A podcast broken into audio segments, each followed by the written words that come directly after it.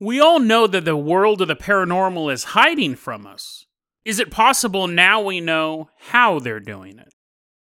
When a young boy starts misbehaving in Brazil, you just assume he's going to get a spanking. Instead, he's cursed with immortal life. And then we take a look at a bizarre story from an apocryphal book of the Bible. When the Apostle Peter was traveling from town to town spreading the teachings of Jesus Christ, he was hoping to convert people to Christianity. That was, that was kind of his job. But instead, he ran into seven angels in the middle of the city. But he quickly surmised these weren't any angels, they were fallen angels. Today on Dead Rabbit Radio.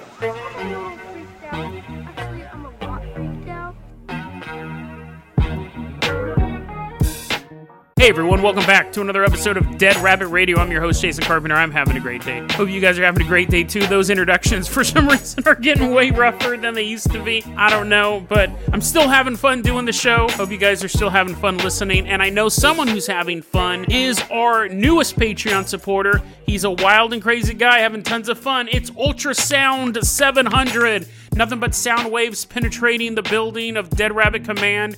We can't see him. We can't Actually, that leads into our first story, but for right now, we can't see him. He's vibrating us to the bones.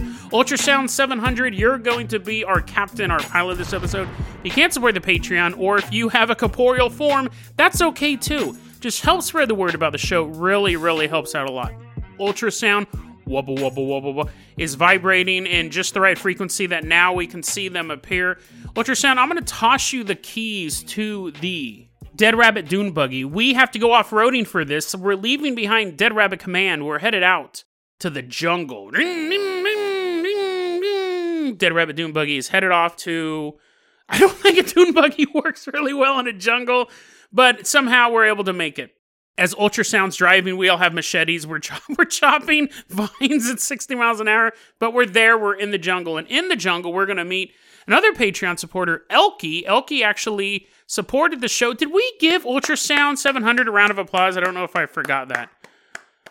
There it is, a lonely clap in the jungle. I'll edit that out if I did. If it's in there, then it's in there. But anyways, Elkie, he's in the jungle. He's getting attacked by a boa constrictor. But Elkie's the one who recommended this story uh, to me. So thank you very much, Elkie. I thought it was pretty interesting. He shared with me this Reddit post, and this is basically what it was. It's a photo of a green tiger. Now it's not some cool new cryptid. That'd actually be kind of lame if it was just a just a tiger but green. But anyways, it's a green tiger, and it's how this is really interesting. Otherwise, I wouldn't be reporting it. It's how ungulates see tigers. So, an ungulate, if you don't know, because I didn't, is a hoofed animal, and a lot of them are red green colorblind.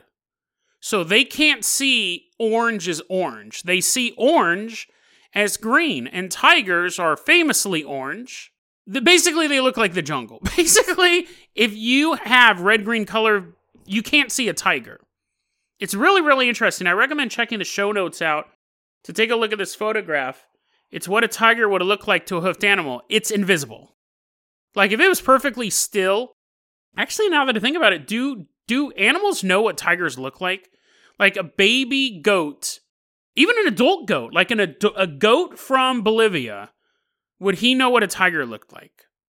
Like if he was walking through the jungle, he's like, "Oh no, I took a wrong turn." He's in the middle of the jungle of Africa. Would you know what a tiger looked like? I wonder if predators have a smell to them. Like they smell like death. They smell like they smell like dead goats.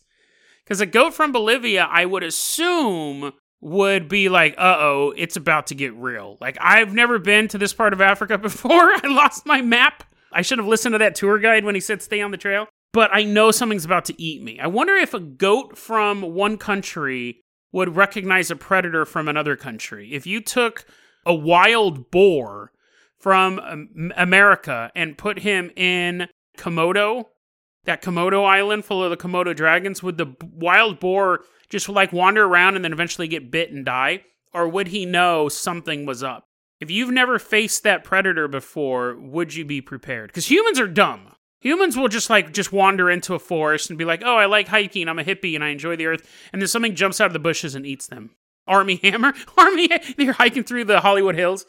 But humans will do stupid stuff and they'll go up and they'll pet things that like will eat them. So would a goat do that? But anyways, anyways, look that up, biologists. Look that up.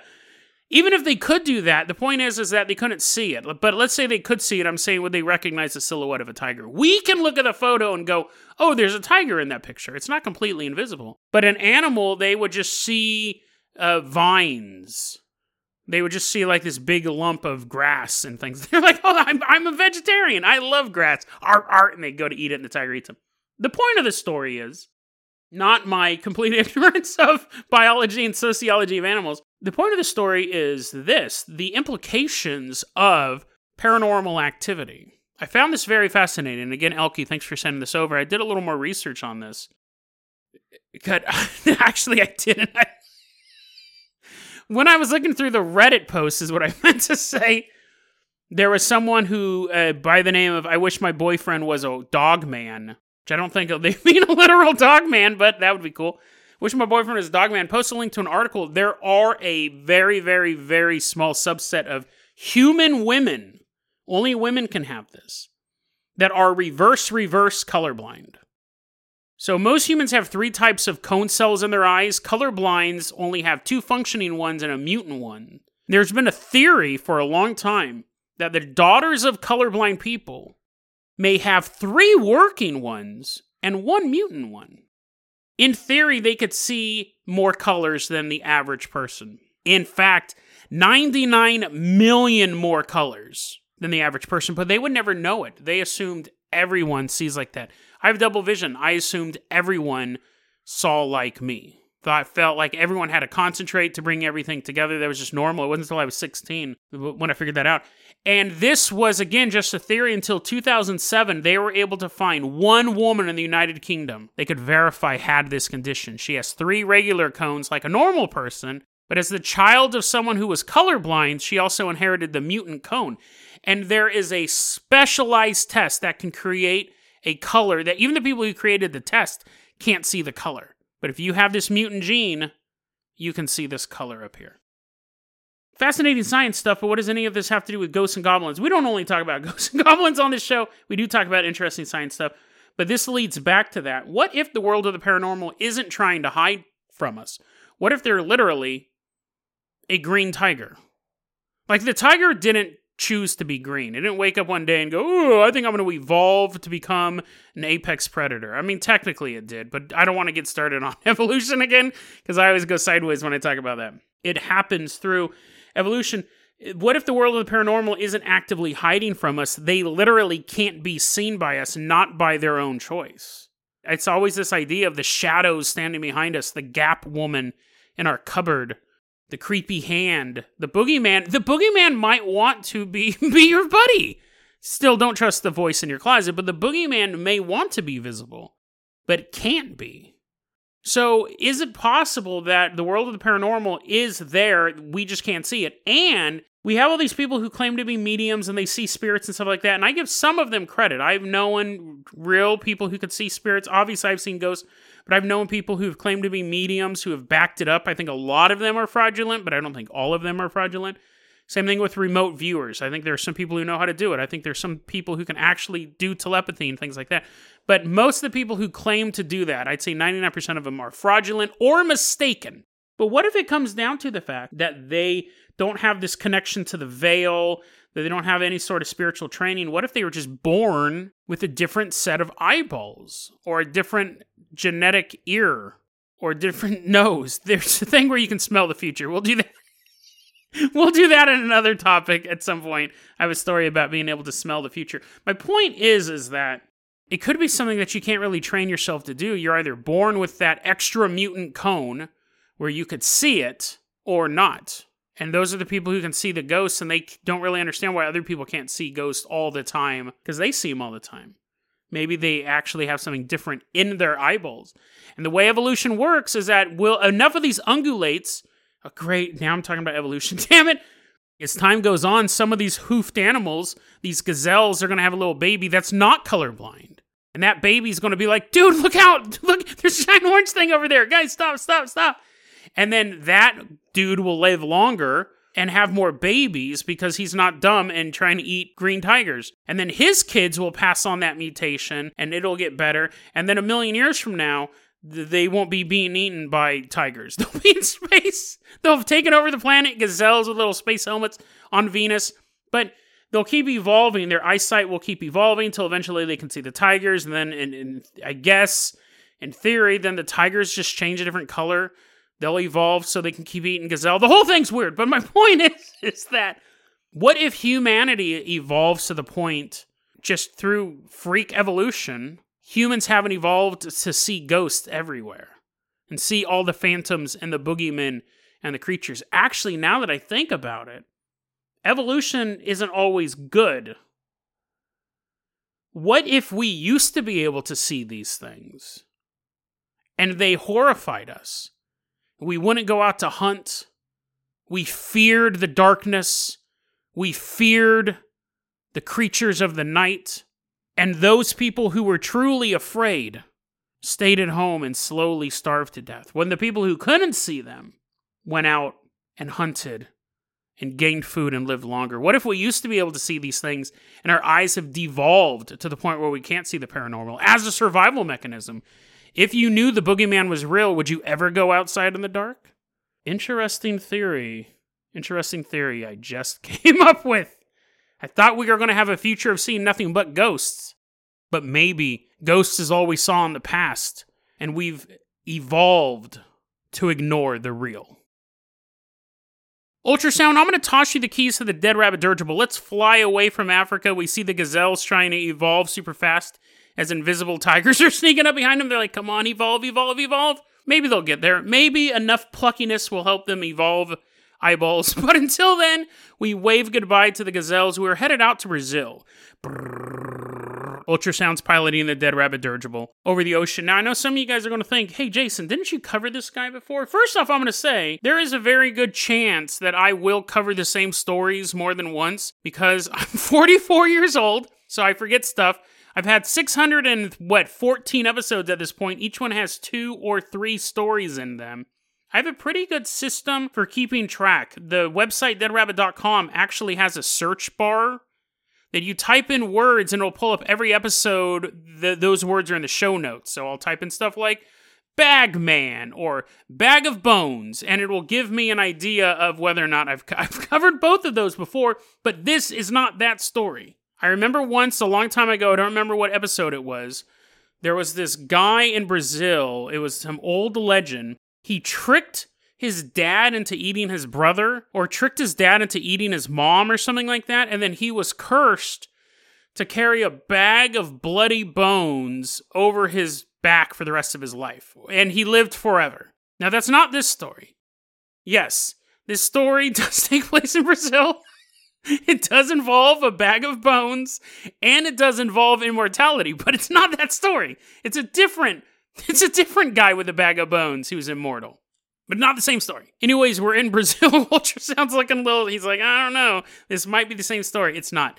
Ultrasound, go ahead and bring this carpenter copter low. We're in this little village, and we're gonna meet a guy. His name is Romozino. And Romo Romozino is a little boy. He's basically 10 years old. He's running around village, and he's a total jerk to everybody. Imagine if Dennis the Menace and Bart Simpson had a kid, and then that was raised by Cartman. That is Romo Romozino. He is kicking over plants. He likes to destroy things. He loves to torture animals. So, not a good guy, not a good fellow. And one day, the worst combination is when you have someone who's really mean and someone who's hungry at the same time. His mom says, Hey, Romozino, I know you're like a total undependable jerk and everyone in town hates you, but I have a, a journey for you. I'm going to give you this chicken. I'm going to put it in a box, not a bag, not a bag. That's from that other story.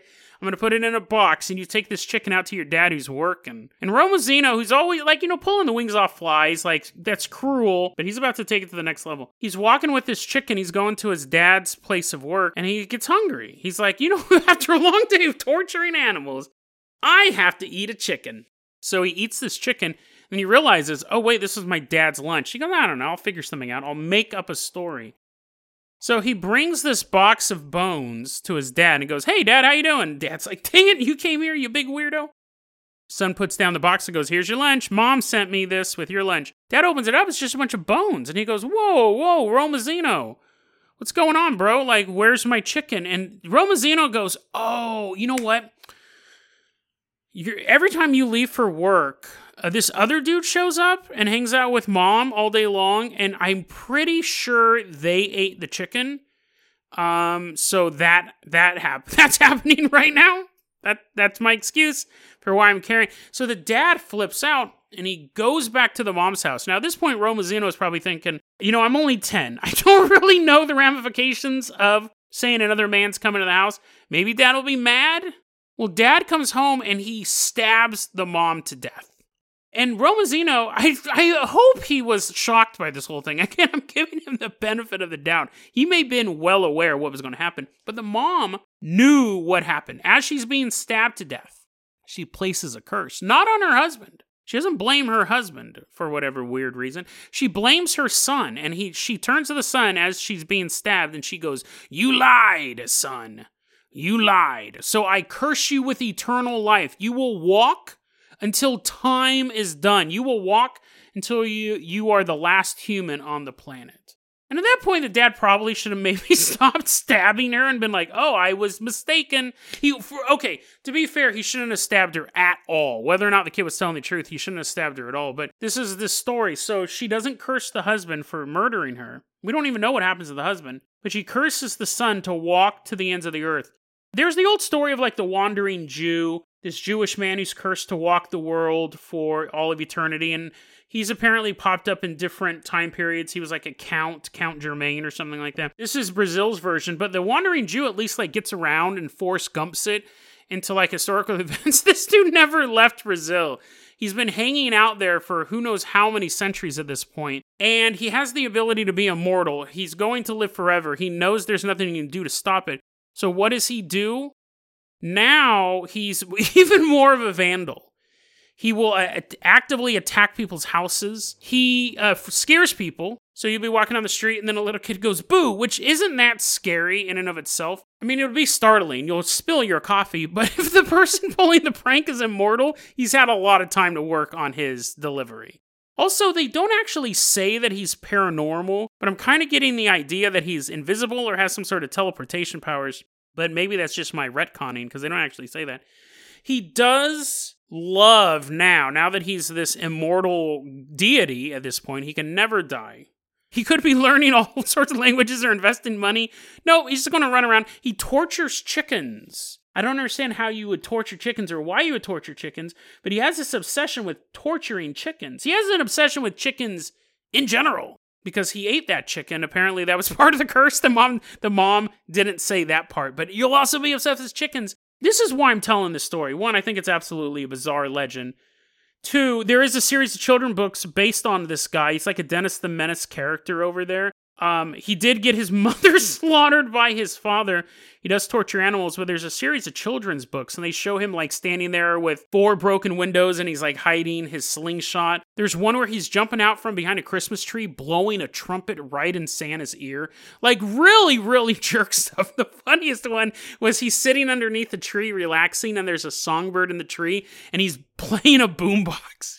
he brought a boombox and set it next to the bird and hit play. And then there's a bizarre hidden cover I can't find. They only show half of it online. I looked all over for it. There's one of like a scarecrow looking worriedly over his shoulder. And then you can't see the rest of the. I have no idea what Romazino is planning on doing to this scarecrow. It's kind of. That makes it even more terrifying. The scarecrow, knowing what he did to Santa, what is he going to do to the scarecrow? But the scarecrow is just kind of looking, uh, weird. But the reason why I want to talk about this, if anyone if anyone can tell me what happens to the scarecrow, I'd love to know. The reason why I'm talking about this is that he has a redemption story, but not like a huge redemption arc, but just that they say sometimes he helps out. One day, uh, Romazino was walking through the woods looking for someone to scare or chicken to torture, and he sees a woman in her house giving birth, and there's no midwife around. And Romazino's like, uh, hmm, well, I have nothing better to do. There's no chickens to torture. He actually feels bad for the woman. He goes and he finds a midwife in town and then scares her chickens And the midwife wakes up and is like, What? What's going on out there? And she comes out, and then Romazino starts like kicking this chicken down the road and chasing this chicken. And the midwife is chasing the chicken. And then the chicken runs into the house, and the midwife goes into the house, and the woman's in birth, and the midwife successfully delivers the baby.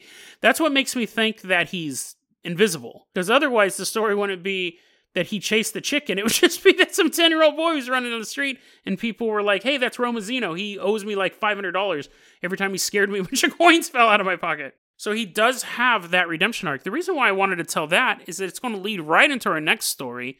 Ultrasound 700, let's hop in that carpenter copter. We're leaving behind Brazil.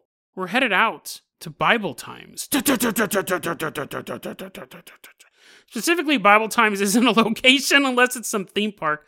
We're headed out to Azotus, which is a city in what's now known as Israel. We land, it's all dusty and there's like dust covered buildings. Everyone's wearing dust colored clothes. We land the carpenter copter. It's old time, Bible time. This is New Testament era. So this would have been like the 34, 35 AD. We're walking around recently, you know, books, there's apocryphal books of the Bible. There are books that just didn't make the cut. And I read this really interesting article recently about a bunch of books of the Bible that didn't make the cut. It was actually this article. This article was in Live Science. It was on livescience.com. You can see it in the show notes. But really, what they're doing is they talked to a man named Professor Tony Burke. He's an expert on early Christianity, and he recently published a book called New Testament Apocrypha More Non Canonical Scriptures, Volume 2. So these are books that didn't make the cut in the Bible for various reasons. And it's interesting because apparently there was a lot of fan fiction in the Bible, not in the Bible itself, but there's a lot of fan fiction written post the Bible being put together, where it was really popular to write backstories. So Jesus was crucified on the cross, and there were two thieves on either side of him. There was a thief on either side of him.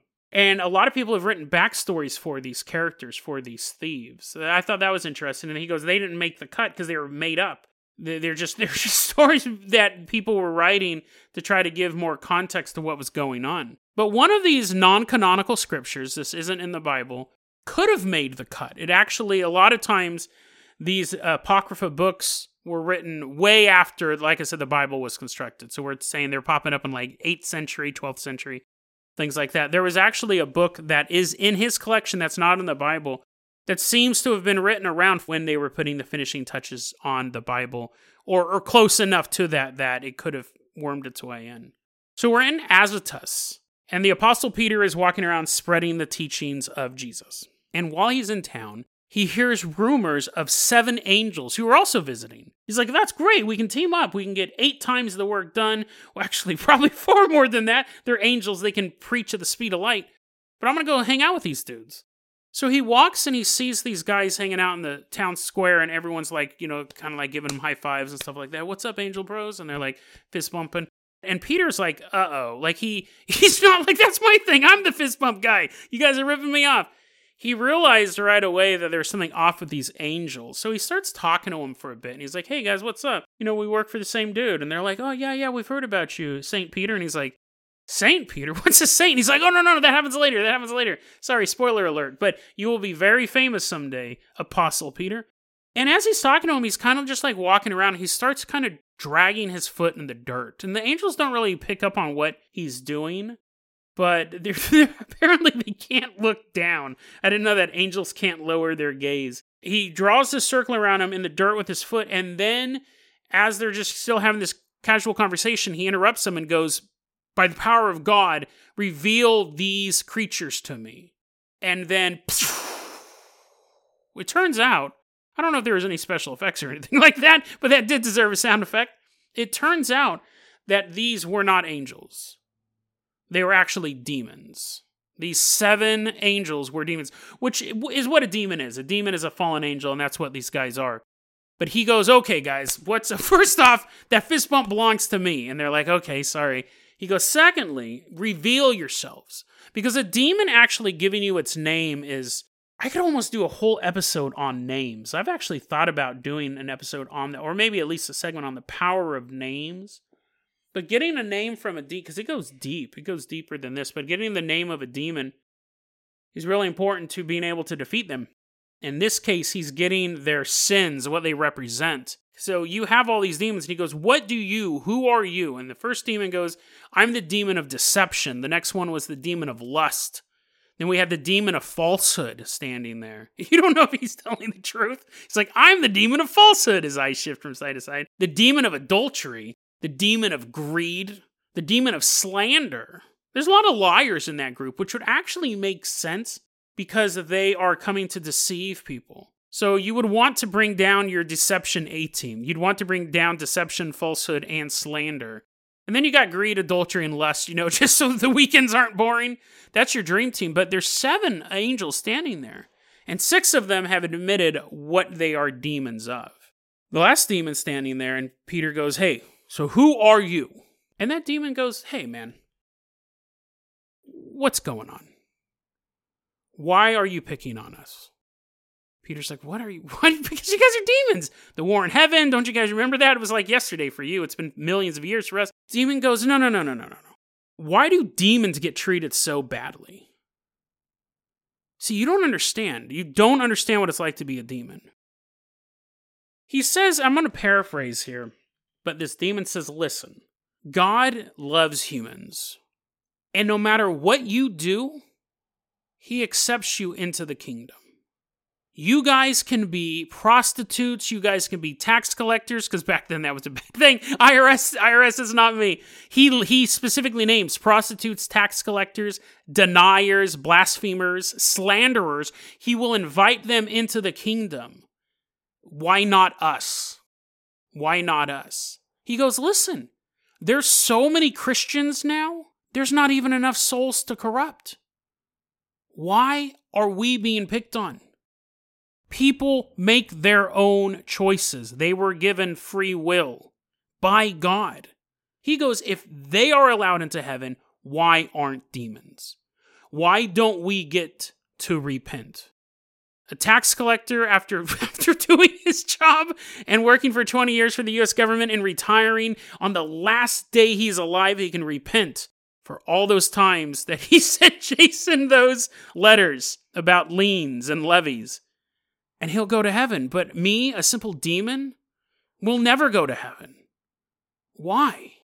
It's not fair that God favors humans. It's just not fair. And he goes, God gave humans free will. They make their own decisions. Sure, we may tempt them, but they decide to do it. They make the choice. And yet, they still find paradise. It's ridiculous. It's not fair, Peter. I'm not giving you my name. I'm not telling you what type of demon I am. It's not fair that we are locked out of heaven. And Peter stands there and he's looking at this demon and his six demonic friends standing behind him. Peter erases the circle he's drawn in the sand, turns, and walks away. He lets the demons go. Fascinating story and it's something that I've actually talked about on the show before, way early on. Can demons be redeemed? And in early Christian theology, the theory was yes, they can. And I and, and this ties into the story with uh, Roma Zeno because c- could someone like that, could a cryptid, could a spirit be redeemed? This is the same thing. There is in the Islamic tradition a story of jinn hearing uh, the Prophet Muhammad speak the Quran and they convert to Islam. So you do have that in the Islamic religion. In the early Christian religion, you had philosophers say, yes, yes, it is possible that demons can convert to Christianity. Then we get to St. Thomas Aquinas. This was a terrifying way to look at it. He says, demons have ultimate knowledge, they know everything, and humans don't. So when you make a decision, when you make a decision to eat a barrel of ice cream, a whole barrel, like eight gallons of it, I, I guess a better example other than that would be something like drinking and driving. Like you know the risks involved, but if you knew for a certainty, 100%, if you drink and drive tonight, you will run over a young boy, you know that for a fact, then you wouldn't do it. You may take that risk, but humans don't know the future. He goes, demons do. Demons know the second when they decided to rebel against God, they knew exactly how the story would end. Therefore, they cannot be redeemed. because they have ultimate knowledge, because they know everything. Their free will he defined as instantaneous and final. They knew the outcome the second they made the decision. We can have possible outcomes. If I ask this girl out, this these possible things may happen, but you don't know the future. He they do. Therefore they can never be forgiven. That's actually terrifying. Honestly. Like to have that level of knowledge how would you you'd almost want not want to make any decision but then even that would be a decision in of itself to not make any decision. I find the idea though of can demons be redeemed? There i read a horrible story the other day. It was about this guy. He was a congressional staffer. Congressional staffer he was also a pro-life advocate. So he was doing these speeches against abortion every baby is precious and needs to be saved he was recently arrested with baby child pornography it's bizarre to think that that man can be redeemed and go to heaven and a demon can't. Because that's a demonic act. That's a demonic act that a human is choosing to do.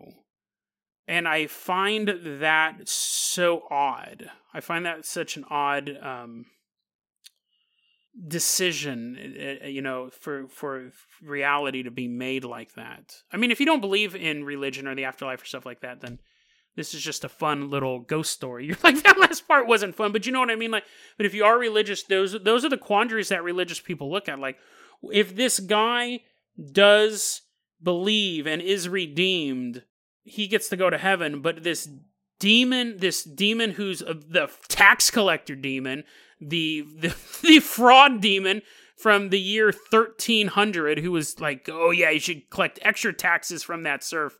That guy doesn't get to go to heaven. That demon can never be redeemed and go to heaven, but this sicko can.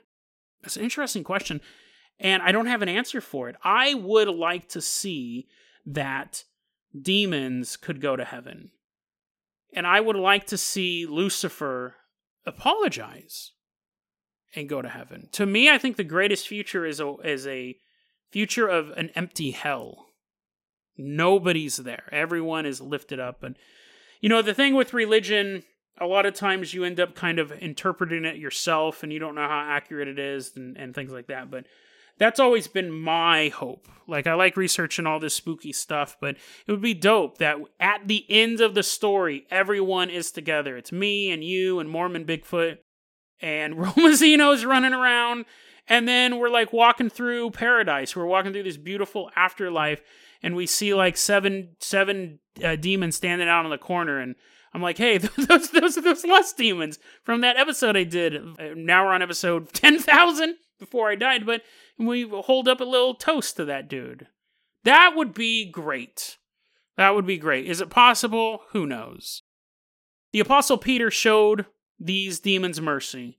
And even though this isn't an official book of the Bible, maybe it should be. DeadRabbitRadio at gmail.com is going to be your email address. You can also hit us up at facebook.com slash deadrabbitradio. Twitter is at deadrabbitradio. Dead Rabbit Radio is the daily paranormal conspiracy and true crime podcast. You don't have to listen to it every day, but I'm glad you listened to it today. Have a great one, guys.